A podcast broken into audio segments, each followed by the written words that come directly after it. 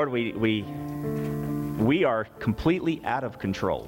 And I don't mean that we're all out of control. I mean, we have no control. Lord, we, we are pro- it is proven to us daily how little control we actually have over this world and over circumstances, uh, circumstances and things going on. God, our comfort, our faith, our hope, our assurance is that you are in control, that all of this is firmly in your hand. And we may not understand why and, and may never understand any of the whys. We, we know that we suffer because of sin.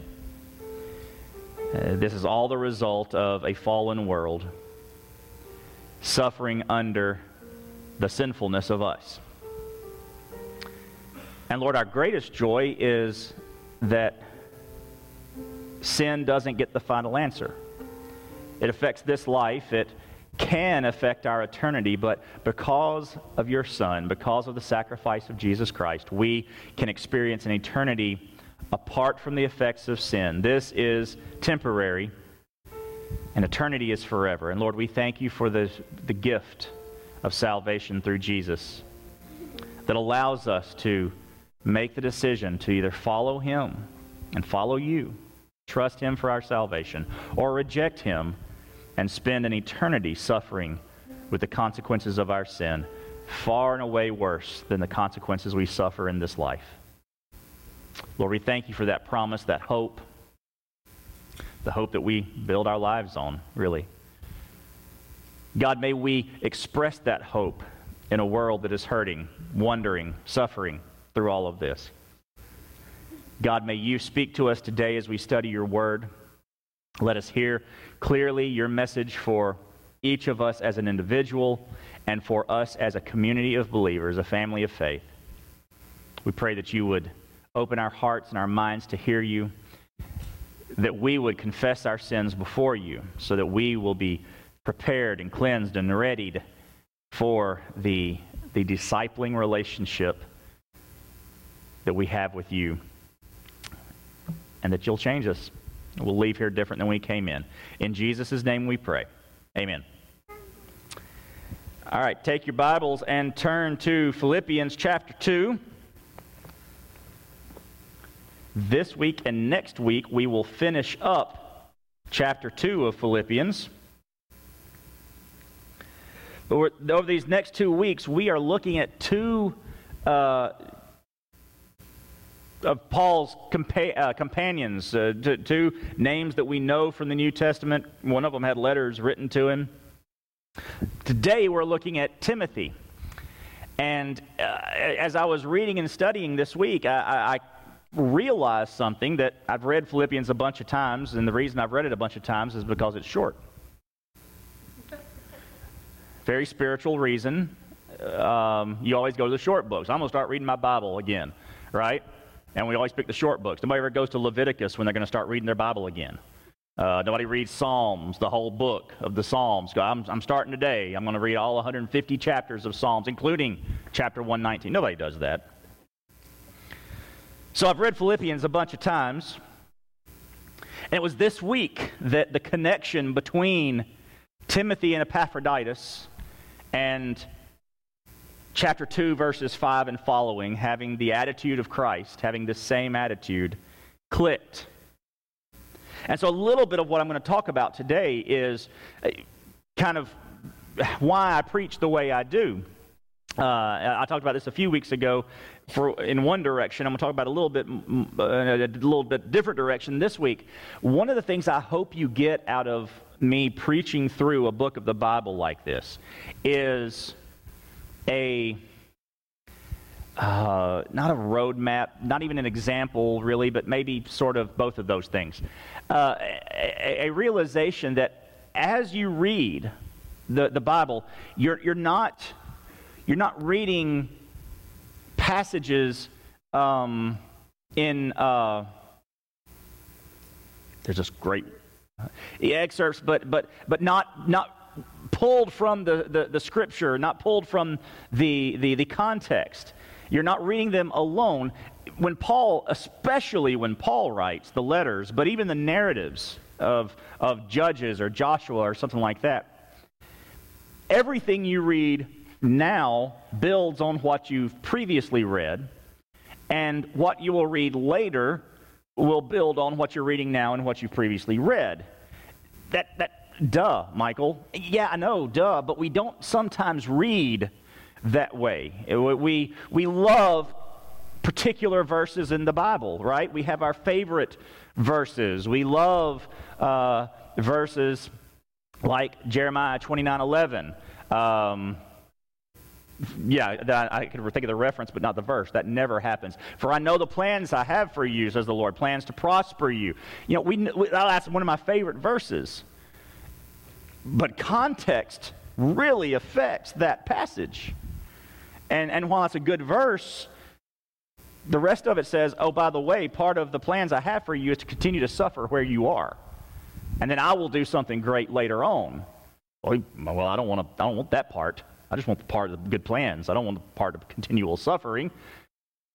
So, so when we read a passage, and, and this is why I recommend two things when you read your Bible, and it's kind of what we're doing with our discipleship, uh, our D group readings right now, uh, and have been all year. We've, we've continued the reading, if not the actual meetings, is we read a chapter a day, but if, if I could give a, a recommendation above that, um, it would be to maybe, I think that's good discipline, okay? But I think it would also be good to pick a book of the Bible. Maybe it's a shorter book, Philippians, because it's easier, or Ephesians, or one of the letters, or something like that. Jude, one chapter. Third John, 20 verses. I mean, something. And read a few verses today and think about, really meditate on those verses. If, if you have a Bible that, that breaks it down into paragraphs, that's great. You're getting kind of a complete thought. We miss that in our Bibles that are broken down by verse. We miss this paragraph. And, and we, as, as just, you know, readers, we read a novel, we read a book based on, we, we know uh, I'm, I'm at the end of a paragraph, uh, so I've come to the end of a thought. I mean, the end of a chapter, so now I'm kind of at a cliffhanger. Well, our verses and chapters in the Bible don't always match the complete thoughts. So remember, the verse numbers, the chapter numbers weren't original. That was added in the thousand, somewhere around there, AD. So uh, that, that's a new thing, relatively. So my recommendation is read a little bit, read a paragraph today. Think about, meditate on that paragraph. Tomorrow, read that paragraph in the next paragraph. Oh, so that, I see how that flows into it. And then on the third day, read the next paragraph, but read the first two with it paragraph one, paragraph two, paragraph three. And you see, you'll see how you get uh, the context of the next part that you read. Well, that's what preaching like this does. For me, hopefully it does for you as well. Uh, as I prepare, I realize things, connections between this passage that we're talking about this week, in this case, verses 19 through 24, with something earlier in the chapter and something that Paul said in the beginning of the letter. And those are things we don't catch if we pull out a chapter by itself and we read it, or we have a verse that we read, that sort of thing. So that's I, I, tell you all that, one, to, to just talk about ha- a little bit about my process and preparation, two, to uh, help you in, in your personal Bible reading and and getting uh, context from what you're reading. And then thirdly, to, to prepare you so, or to get you thinking that way as we work through the passage this morning, seeing how what we're reading is reflecting what Paul has already said in this case about Jesus. So, this, these verses, actually 19 through uh, 30 of chapter 2, are a, a wrap up of what's going on in Paul's life right then with what's going to happen later on. Paul often began his letters with, hey, this is what's happening with me. Hear what's happening with you. Uh, God's going to use it in this particular way. I can't wait to see you when I can. And then he gets to maybe some meat, the meat of his letter, although he's kind of already done the meat in this earlier part. So, in the end of chapter 2, he's wrapping up the this is what's going on with me, and I hope to see you later. So we're, we're wrapping up that portion of the letter. He's, he's wrapping up what's gone on or what is going with, on with him. Remember, we talked about I'm in chains, but God's using these chains for the glory of the gospel. So I rejoice in it. That's what he's talked about so far. And if I get out of these chains, this is the next two paragraphs we'll be looking at, 19 through 30. If I get out of these chains, then hopefully, and I feel like I will, then I'll get to come see you too. He's wrapping it up. And in verses 19 through 30, he presents Timothy and Epaphroditus as examples of what verses 127 through 218 called for. Remember, we just did a series from Philippians called Live Worthy. Worthy of all the praise we can. See, that's God being worthy, right? He's worthy. But we need to live worthy of our calling, of our name, the name that we carry Christ. And that's what this has been about so far.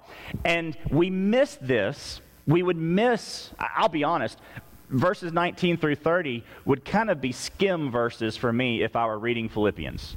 If I were just starting at the beginning and my goal was to get to the end of Philippians, read all four chapters, and whew, I read Philippians, aren't I impressive? If, if that were my goal, these verses would kind of be skimming. Oh, yeah, I want to send Timothy when I can. I'm sending Epaphroditus now. See y'all when I get there. All right, let's get on to the important stuff, Paul. But that's not, see, there's no scripture that's that way in, in Scripture. There's no verse that's a throwaway. There's nothing God put in there that we, w- we would be able to say, well, now this isn't as important as the rest of the stuff. If God put it in there, it has import to us. And so he's presenting Paul, uh, or rather Timothy and Epaphroditus in the midst of his, I'm, I'm uh, going to send Timothy, verse 19. I am sending Epaphroditus, verse 25. I'm sending them to you in the midst of that is an explanation of who they are, what they are. And the comparison that we have based on the language that he use, uh, uses is with Jesus, whom he described in verses 5 through uh, 11 or so. Specifically, these two passages, these two paragraphs, present Timothy and Epaphroditus as embodying the attitude of Jesus, being both emptied, Timothy, and humbled. Now, he never uses those words. He never uses Timothy is emptied that Epaphroditus is humbled. He describes them, though, in the ways that he described Jesus being emptied and humbled. So you see what I mean about reading through Scripture and, and hearing the echoes of what Paul has already said. He doesn't say, and Timothy, being emptied of himself, does these things, and uh, Epaphroditus, having humbled himself, has done these things. He says, Timothy, as we're going to see as we get into the passage, Timothy cares more about y'all than he does himself. His concerns are you, not himself. Well, if you remember with Jesus, that's what we talked about being emptied was. He cared less about heaven and more about being obedient as the second person of the Trinity to the Trinitarian mind we talked about. Epaphroditus, he's going to say, was willing to be sick, even to die for the gospel. Well, when we talked about Jesus in that passage in chapter in, in, in verses 5 and following, Jesus humbled himself to death, even to death on the cross for the gospel, to be able to share the gospel. Timothy was emptied as Jesus was emptied. Epaphroditus is humbled as Jesus was humbled. I think it is striking also that and, and, maybe maybe these two guys were both emptied and humbled, and Paul was just knew that they were both going, so he presented one as one characteristic and one as the other. Or maybe it's just hard to do both all at the same time.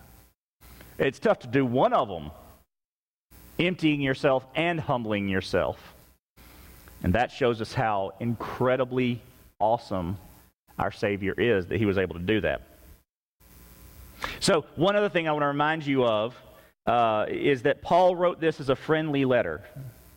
Right? As we move through Philippians, he ain't mad. Uh, he's encouraging them. This is an encouraging letter. But we also have to understand that none of us like to be told we're wrong. I mean, maybe you do. Maybe it's like, I, I love it when somebody says you're wrong about that. Uh, I don't. So, even as a friendly letter to the church in Philippi, there were people sitting in the pews or, or whatever they sat in going, I don't think, I'm, I'm not like that. I don't do that. Paul, I don't care if it's a friendly letter. He didn't. We're going to be the same way as we move through this, right? We're going to hear things and, and say, well, it doesn't sound very friendly to me. sounds like he's being a jerk. No, he's not being a jerk. He's just telling you what's right and what's wrong. And so that's how we read it. So as we read it, we look, uh, we read Scripture with an eye and a memory toward what we've previously read, and that's how we're looking at this passage this morning. So the passage that was a long introduction. The passage. Let's read it together, not out loud together, but you know, follow along. Now I hope in the Lord Jesus to send Timothy to you soon, so that I too may be encouraged by news about you. For I have no one else like minded now, if you were reading this at home by yourself, like minded, should, it, depending on how your version translates it, you should have heard, ooh, mind of Christ. Like minded, same attitude. For I have no one else like minded who will genuinely care about your interests. All seek their own interests, not those of Jesus Christ. But you know his proven character, because he has served with me in the gospel ministry like a son with a father. Therefore, I hope to send him as soon as I see how things go with me. I am confident in the Lord that I myself will also come soon. So, like I said, if you're reading this passage on your own, you should hear some echoes of what we read in chapter 2, verses uh, 5 and verse 5 and following. You would have heard the same attitude, same mind, like minded, and you would have thought, oh, Paul has already told the Philippians to have the same attitude, same mind as Christ. And now he's saying that Timothy is like minded, like attituded. Eh, we'll go with that. So, what does this tell us about Timothy? Well, I, I've actually been able to find about four or five things that it tells us about Timothy, and half of my notes disappeared, and now all of them have. Okay! That was going to be an interesting sermon. Very short one. If everything was really gone. First thing we see about Timothy is that he's an honest discipler. Now, I know a lot of people wonder with preachers, where in the world did you get that? Because if you read verse 20, uh, verse 19, and I hope to send you, uh, I hope in the Lord Jesus to send Timothy to you so uh, soon, so that I too may be encouraged by news about you. And Michael comes up with an honest discipler. How in the world did you come up with that? I'm glad you asked. Paul trusted him, right? We're going to see that. So if Paul trusted him, do you trust people who don't tell the truth? You can nod or shake your head, whichever is the case. Do you trust dishonest people? No, we don't trust dishonest people. So, by the fact that Paul trusts him, we know Timothy is honest. Now, do we think in a situation where it took days, weeks to travel, pretty expensive, a lot of preparation, and you didn't just travel for a day or two. I mean, you didn't just spend a day or two where you were, especially when you were a missionary leading a church or helping a church grow. Do we think that Timothy went to the church in Philippi and just got a chair and he sat over in the corner and he just kind of watched when they met and looked in on some study groups? Kind of like if you're a teacher when you're, uh, you were being evaluated for the year and the principal came and sat. They didn't contribute anything, they made a few little notes at the end and gave them to you and uh, but they didn't really just they don't interrupt and, and, that sort of thing do we think timothy did that i don't I don't think Timothy just sat in a corner and was polite for a couple of days and watched and said, okay, I'll just go tell Paul what I saw. I, I don't think that's the way Tim, uh, Paul trained him.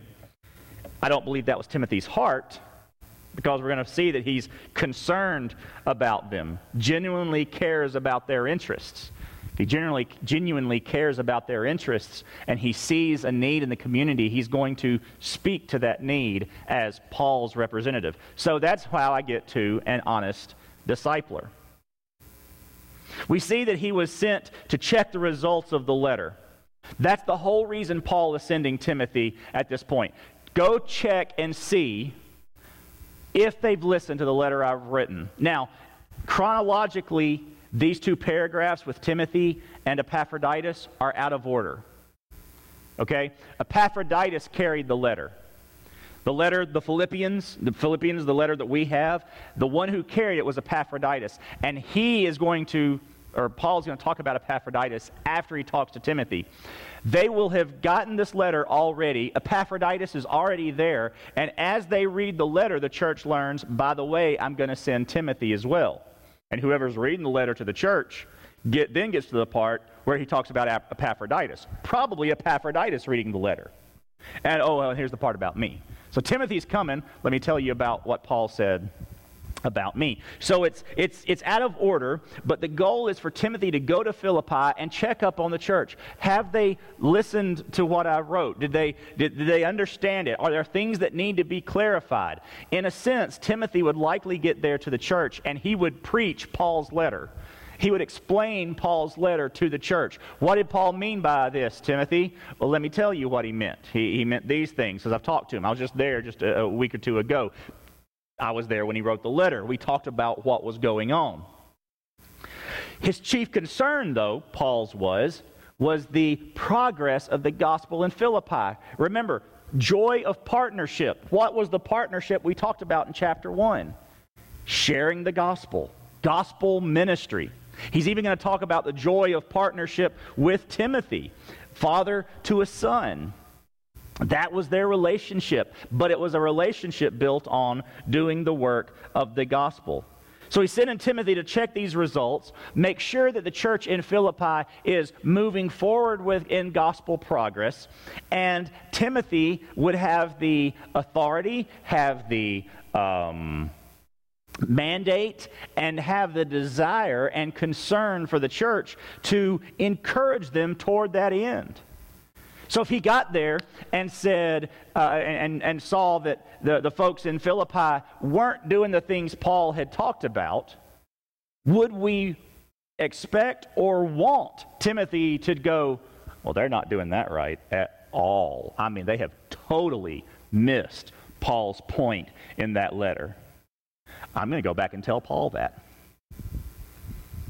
But that's all I'm going to do. We would expect him, I would hope we would want him to say, hey guys, that's, that's not what Paul meant. Or, did y'all not read the part where he said, do this or, or don't do this? He carried with him that authority. He would disciple them.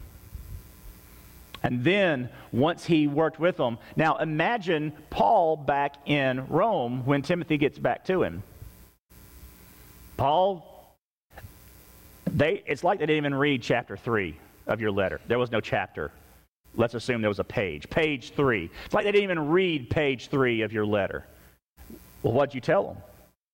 Oh, I didn't tell them anything. You just told me to go see what they were doing.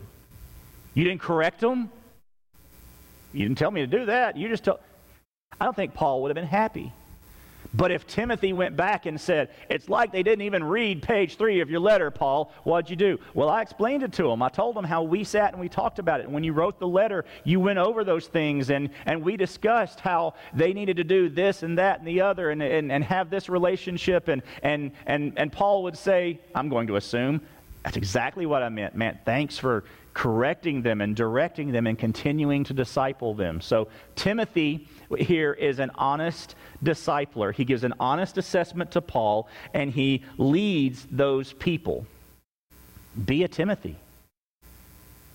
Give an honest assessment of your own life, an honest assessment of what's going on, and be a leader in correcting and directing what needs to be done. Paul says of Timothy that he's like-minded in verse, uh, the first half, to, uh, first half of verse 20. For I have no one else like-minded, no one else as dedicated to the gospel as Paul. But again, we hear that echo of being like Christ, uh, uh, the mind, uh, having the mind of Christ, being having the same attitude as Christ.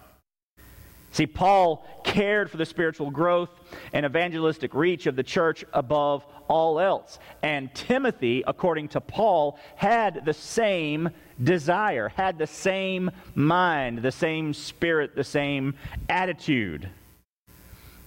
Paul knew he could send Timothy to the church in Philippi because Timothy cared about the church in Philippi. We read Paul and we say, Well, I'm, no, I'm nowhere near like Paul.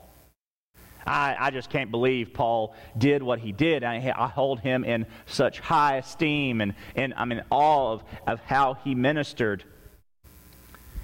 And we're told to be like him.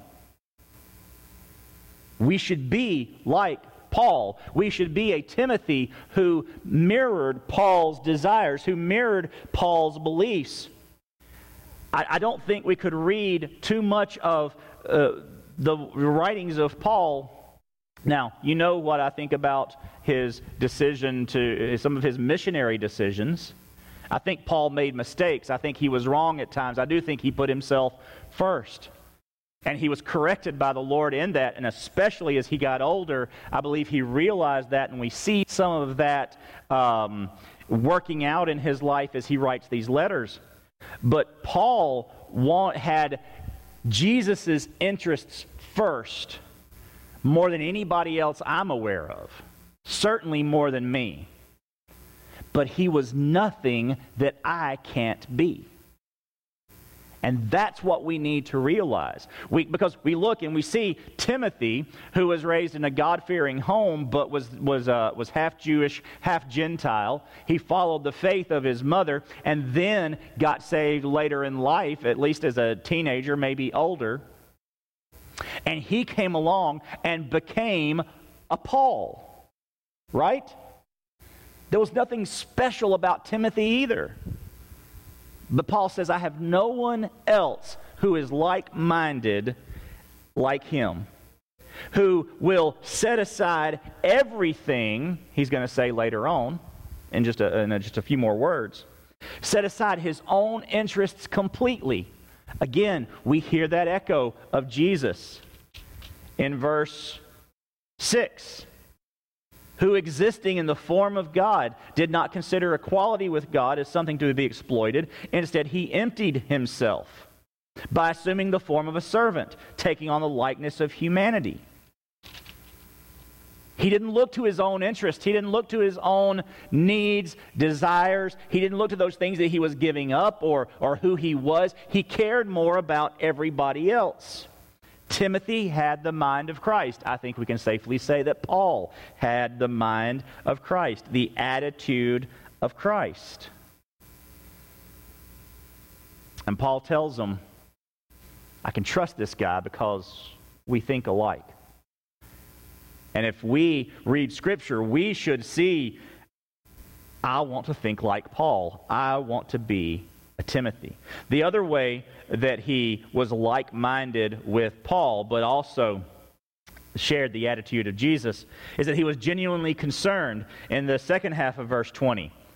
And it just says, will genuinely care about your interests. Again, I go back to what I said earlier. How do I, why do I think Timothy would have gone to the church in Philippi and corrected them as he saw things and not just take, a, take notes, write a list, and go back to Paul and report? Because he genuinely cared about them. He cared about the gospel and he cared about them. So when he saw what was going on in the church in Philippi, if they weren't following Paul's letter that he had written to them, he was going to correct them because of of his genuine concern. But it was genuine concern. He does not care about his own power and authority. He's not there because he has some position with Paul or trying to gain something. Timothy had no goal but the spiritual well being of that church in Philippi to represent Paul well.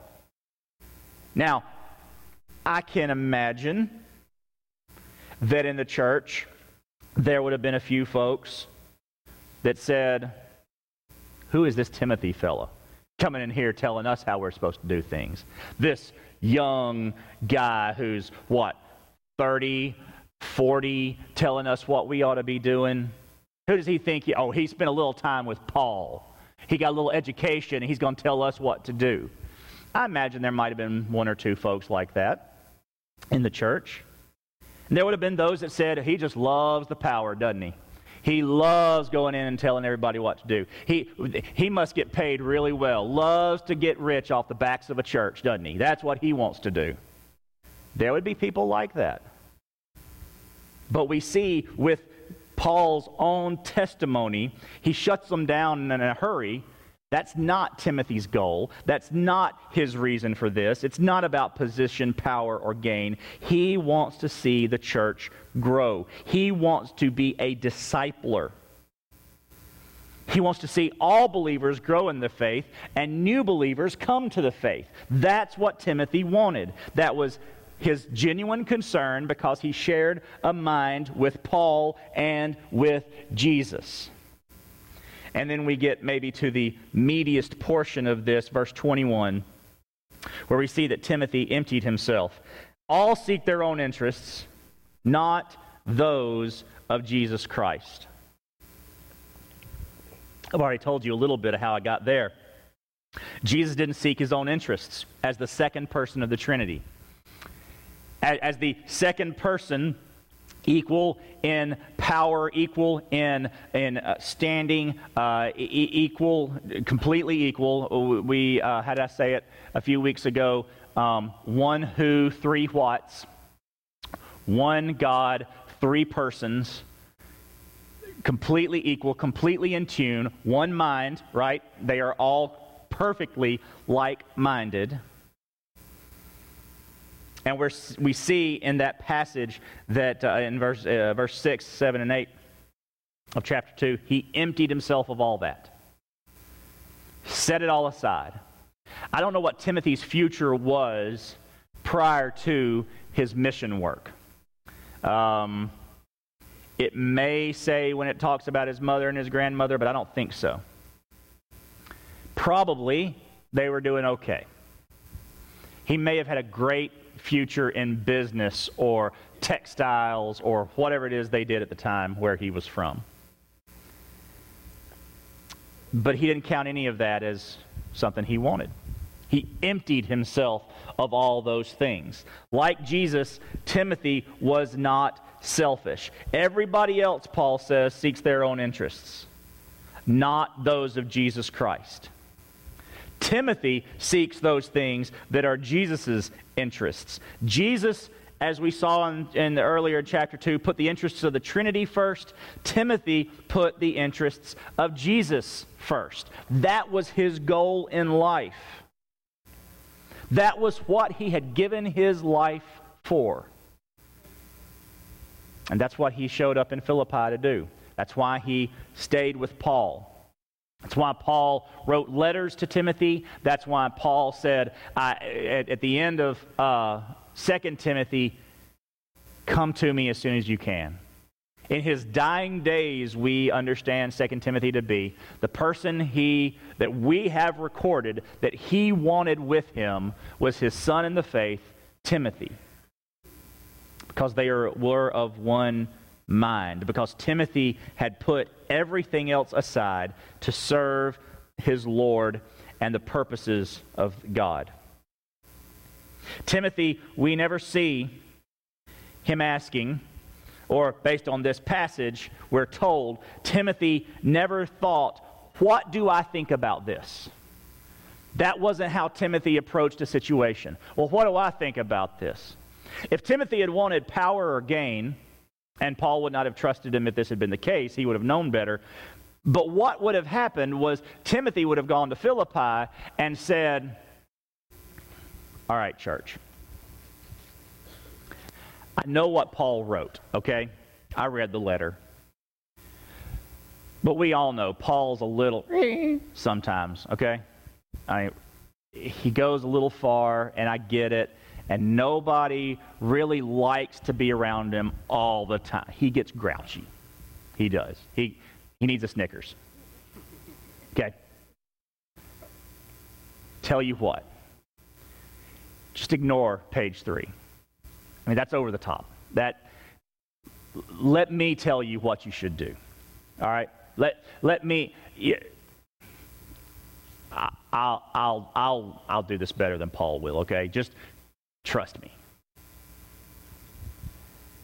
That was not his interest. If power and gain and position had been his interest, that's what he would have done. If, if that were his goal, Paul would have never trusted him. Paul would not have said of him in verse 21, All seek their own interests, not those of Jesus Christ, meaning Timothy does not seek his own interests. Always, what does Jesus think about this situation? What does Jesus think about this? Folks, we pray for revival in our church. We pray for revival in our country. Revival will never come until believers are asking themselves not, what do I think about this, but what does Jesus think about this? And we have every answer we need right here. No, no, nothing extra. We don't have to add to it. We want to know what Jesus thinks about a certain situation. We can, we can go broad view. Love the Lord with God, your God with all your heart, mind, soul, and strength. Love your neighbor as yourself, the broad view. Or we can get down to some brass tacks and, and look at the Sermon on the Mount and look at what Paul wrote and look at what the uh, prophets said about how to treat other people. We can, we can cover every avenue that we, uh, uh, uh we encounter right now with what does Jesus think about this based on what he has said in his word. All this is Jesus. Not just the New Testament's Jesus, all of it's Jesus. It's all his. He wrote it. The Word. We believe all this is the Word of God. Then, in some sense, all of this is Jesus' words. Actually, in every sense, because he's the second person of the Trinity. Okay? And that was Timothy's interest. That was what he had done. He had emptied himself. So if you're looking for another definition of emptying yourself, it's never, you, you have a lot of yourself still if your response is, now what do I think about this? It's, you are emptied if you say, what does Jesus think about this? And then Paul says he commends them to him, uh, commends him to the church by saying in verse 22 something they already know. You know his proven character because he has served with me in the gospel ministry like a son with a father. Therefore, I hope to send him as soon as I see how things go with me. His character was proven by gospel partnership. See, his life, not his words, showed who he was. I've, I've talked about before. Uh, that my, our closest friends in any church we have ever served in, eh, in you know 20 years of marriage and 25 years for me in the ministry, my closest friends have always been those people we serve with. It, it's the people who are at the activities, whether it's fellowships or whether it's doing. Honestly, usually it's the doing because that's often a smaller number than the fellowships. And it's usually longer. Uh, it, it, it, it, it happens long, it takes longer. So those are the people that we've always had the deepest relationships with. Those are the people that we have known the best. And, and honestly, those are the people that know us the best. The ones who have spent time with us over and over and over again. And, and, and maybe some have spent time with us over and over again. They're like, I don't want to do that anymore. I, I get that. That's, that's understandable. But most of folks, huh? Eh, yeah, with me, everybody wants to spend time with her. That's, I know. Yeah, thank you, sweet. My whole family's against me. But his life showed who he was. Because he had spent all of this time with Paul, Paul knew his character. Because he had apparently already spent time with the church in Philippi, they knew his character. He's like, Y'all know this guy. You know that everything I've said about him so far is true. You know his interests are Jesus' interests. You know he genuinely cares about you. You know he has the same mind as me. We have the mind of Christ. And that character had shown, those actions had shown, that what was important to Timothy was the gospel. And that's what had proved his character to Paul. And that's what shows our character as believers as well.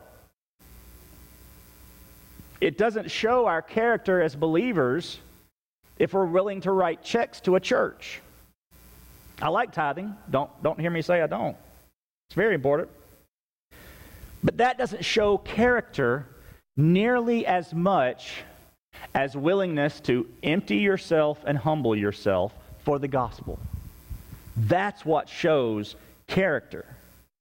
And for Paul, Timothy had seen his character, or uh, uh, rather, for Paul, he had seen Timothy's character over and over and over in his willingness to serve churches. He was a vital companion to Paul. He, he, was a vital companion through, a companion through missionary journey over the years, and while he was imprisoned, he was a valuable, vital companion to Paul. He knew the character that Timothy had because of that partnership that they had. Again, what I was talking about uh, uh, earlier with, with people who have spent time with us, the, the, the things that I hear about myself from people that I go, I don't think I said that, or I didn't know I was that way, are generally from people who don't spend much time with me. It's people who have spent time with me the most that can go, oh, yeah, he's totally like that, if, if that's what somebody says. Or, no, that's, that's, not, that's not him. H- how would they know that? Because the time that they have actually spent with me. And that's what we see from Paul. Now, we've talked about Timothy a lot. We've, we've probably uh, broken down his uh, character traits more than he ever expected. So, what should I do with this? Well, based on the title, be a Timothy, right? That's what you should do with this. But what does that look like? Here are the five points. Again, disciple honestly. As a church member, as a believer, you need to encourage, strengthen, exhort, and correct each other. Y'all, that's a biblical thing. It doesn't just depend on me. Well, what's Michael going to rip into me about today? That's my job, yeah, but it, it's all of our jobs as a group, as a community, to encourage, exhort, correct, strengthen each other. Honestly, we disciple each other with a goal of Christ likeness. That's the purpose. So if we disciple honestly, then we are going to tell each other the truth in love with the hopes of changing and strengthening each other and building up the foundation of our church. We also have the dedication of Paul and the mind of Christ if we are going to be a Timothy. The dedication of Paul, who said, My whole life, right? We, we, beginning of the, the, this, uh, this letter to the Philippians, to live is Christ, to die is gain. You know what? I win either way. But my entire life is devoted to Him. Through everything, we are emptied and humbled, no matter the situation, no matter the circumstance. My interests are set aside, and I'm willing to die for the gospel, emptied and humbled. And I, I, that's very, those are very broad, but I think they cover a lot of area as well. Thirdly, make your goal the spiritual go- growth of yourself and others. Your number one goal, what you live for, is the gospel, spiritual growth. Making disciples is our purpose. No matter what your job is, your purpose in life, once you accept Christ, is to make disciples. Really, your job is just how you fund your ministry. That's really all that is. Your, your work, your paycheck is okay, how can I use this for Jesus? Because is that your paycheck or is that God's paycheck? Do we give a tithe, or as the little clip on the radio station lately, or do we return a tithe? We give back to God a portion of what's already His. He lets us keep 90% of His, and He says, You only have to give me back 10% of mine. I, I wish businesses worked that way. So make your goal the spiritual growth of yourself and others. Make your response to brothers and sisters in Christ about the gospel, not preferences and desires, not personal interests, not your own gain, not your own goals, not your own position or power. Fourth, give up your rights and your privileges. In every relationship you have, every relationship you have, you have, from your deepest relationship to your most distant, your most tenuous. In every relationship you have, who is important is not you. The one that is important is not you. Y'all, as believers, we empty and humble. Empty and humble. And if we are emptying and humbling, then I am the least important in every relationship I have. The other person is more important than me. Sounds easy, right? Y'all are all going, well, yeah, we all do that. I know, I get it. It's, it's me that struggles with this. It's hard. There ain't nothing about this easy. Go back for just a second. How, if, if Timothy had wanted to betray Paul, how easy it would have been to go to Philippi and say, I know G- Paul said have the attitude of Jesus, but don't we all know that's hard? Don't we all know that, that is impossible? Emptied and humbled? Y'all, just try a little harder. That's all you have to do. Just try a little harder. You know, if you're if you're at a 9, make it a 10. If you're at a 90, make it 91. Just a little hard. That is not what the Bible calls us to. The Bible calls us to, to if I remember correctly, and I do, have the same attitude as that of Christ, of Christ Jesus. Not an attitude similar to, not an attitude kind of like, not something that comes close to resembling, not 1% of the attitude Jesus has, but have the same attitude. That's hard. And we do that by giving up our rights and our privileges. If in every relationship you have, the person who is important is not you, that is even more true in your relationships with lost people. As important as it is with your fellow believers, your church family, it is more important that the lost people you have relationships with are more important than you. Emptying yourself doesn't matter my interests. Humble yourself. We talked about that a few weeks ago. I am willing to die for lost people. Yeah, I know I just made it hard. Er. And then lastly, make sure your life proves who you say you are. That's what Paul says. He's proven his character, Timothy. Well, make sure your character is proven by the life you live. Do your actions match your faith? And I imagine if we took a survey, if we had inventory, yep, yep, yep, yep, yep, I scored like a 93, 93%. Pretty good on my actions matching my faith. Y'all remember when your teachers used to let you grade your own homework? How, how honest were you? I mean, did you maybe change an answer? Oh, that was the, oh, that's what I meant to write. See, it was, a, I, I had it, but I erased it, and then I, so I'm going to give myself credit for that one. Let somebody else grade you on do your actions reflect your faith? Because really, that's what's important anyway, especially lost people. How do lost people see you? Do they believe your actions reflect your faith? Do they agree that you have proven your character? That's how we're going to be a Timothy.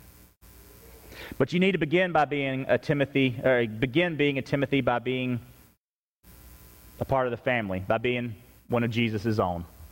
Understanding that you are, are you have messed up God's design. You personally, God's design is messed up. God's design was for us to have a perfect relationship with Him, and we messed that up with sin. Adam and Eve did it first, and we just follow in the footsteps of our parents, and we continue to mess that up. And our sin leads to brokenness. Our sin breaks the relationships with each other, breaks our relationship with the Lord, and every fix we have for that only makes brokenness worse. We can't fix it on our own. Jesus said Paul knew his whole purpose was the gospel the very thing that could fix the brokenness. Christ and Him crucified. A perfect, the perfect Son of God, not a perfect Son of God. Hold up. The perfect Son of God, second person of the Trinity, come to earth as a human, emptying himself and humbling himself all the way to death, even to death on the cross, for such a worm as I and you. Dying on that cross, taking my punishment for my sin and the very sin itself. So no longer will I suffer the consequences eternally of that sin, and no, no longer do I suffer under the weight of that sin. I am freed, I am healed of that sin. Dying on that cross, staying dead for three whole days until he rose from the grave and showed us I have conquered death and I have proven forgiveness. I have power over all of it.